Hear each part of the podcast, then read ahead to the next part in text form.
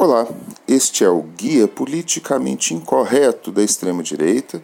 Eu sou Guaraci Araújo e este aqui é o quarto número da série.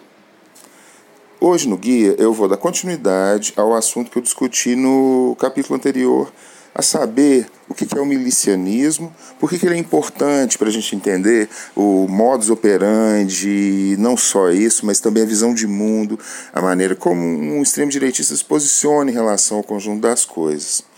O milicianismo nos indica um aspecto interessante, importante. O milicianismo é uma continuidade, uma continuação de um conjunto de percepções sociais, políticas e antropológicas que são adotadas pelos extremistas de direita. O milicianismo é muito nutrido e também nutre o que a gente pode chamar de pessimismo antropológico do extremo direitista. Como assim? Pessimismo antropológico ou um pessimismo forte em relação ao ser humano, ao seu comportamento, ao que nós podemos esperar da sua moralidade, ao que nós podemos esperar da sua capacidade de socialização. O milicianismo assume como ponto de partida uma visão muito degradada a respeito dos seres humanos. Nessa visão, os seres humanos estão sempre enfrentando um mundo selvático, preocupante, ameaçador e repleto de inimigos. Selva! Poderíamos dizer assim.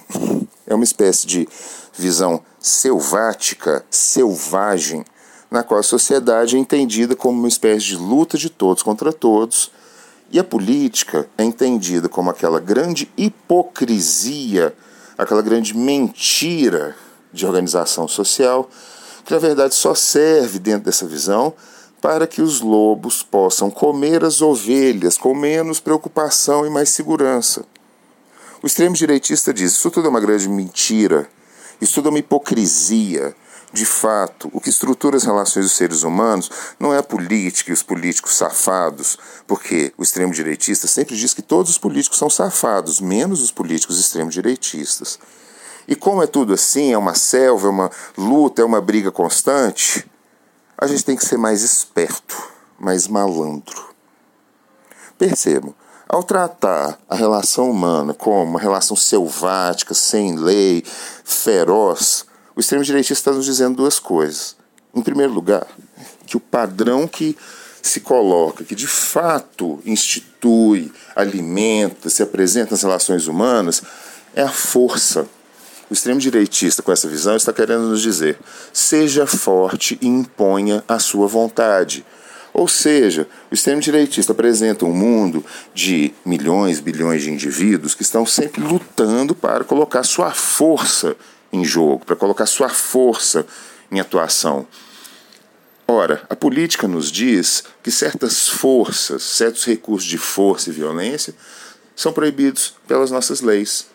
O extremo direitista diz o quê? Hipócrita. Hipócrita. Hipócrita.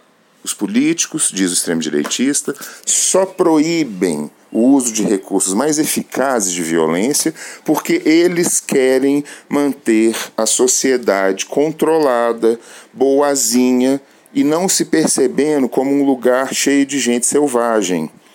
Já o extremo direitista apresenta essa mensagem ele se diz um sujeito, aspas, aspas, aspas, antissistema, aspas, aspas, aspas. E assim, ele se apresenta como alguém que vai desfazer a hipocrisia, que vai mostrar a verdade. Enquanto ele fala isso, ele tece um fio infindável de mentiras sobre os seus adversários e embala essas mentiras com essa visão de mundo. Então, em primeiro lugar, essa visão de mundo é extremamente preocupante, porque ela oferece ao extremo direitista a possibilidade de estabelecer uma grande divisão e falar, olha, nós aqui, nós estamos de um lado, nós somos bons e nós estamos sendo ameaçados por aqueles outros lá. Mas tem uma outra coisa que é muito perigosa e que a visão antropológica negativa da extrema-direita acarreta também. Se o mundo é uma grande selva se todos nós estamos o tempo todo lutando para sobreviver e para se dar bem, Segue-se disso que essa visão de mundo autoriza as pessoas, autoriza todos nós a fazermos o que quer que seja. E isso explica um pouco porque o extremo direitismo tem tão pouco escrúpulo. É uma coisa que sempre chama muita atenção daqueles que se defrontam com ele. Como essas pessoas podem ser tão inescrupulosas? A resposta é essa. Elas são inescrupulosas porque elas acham que vivem numa selva e que, de fato, é a única forma de sobreviver nela. Bom dia.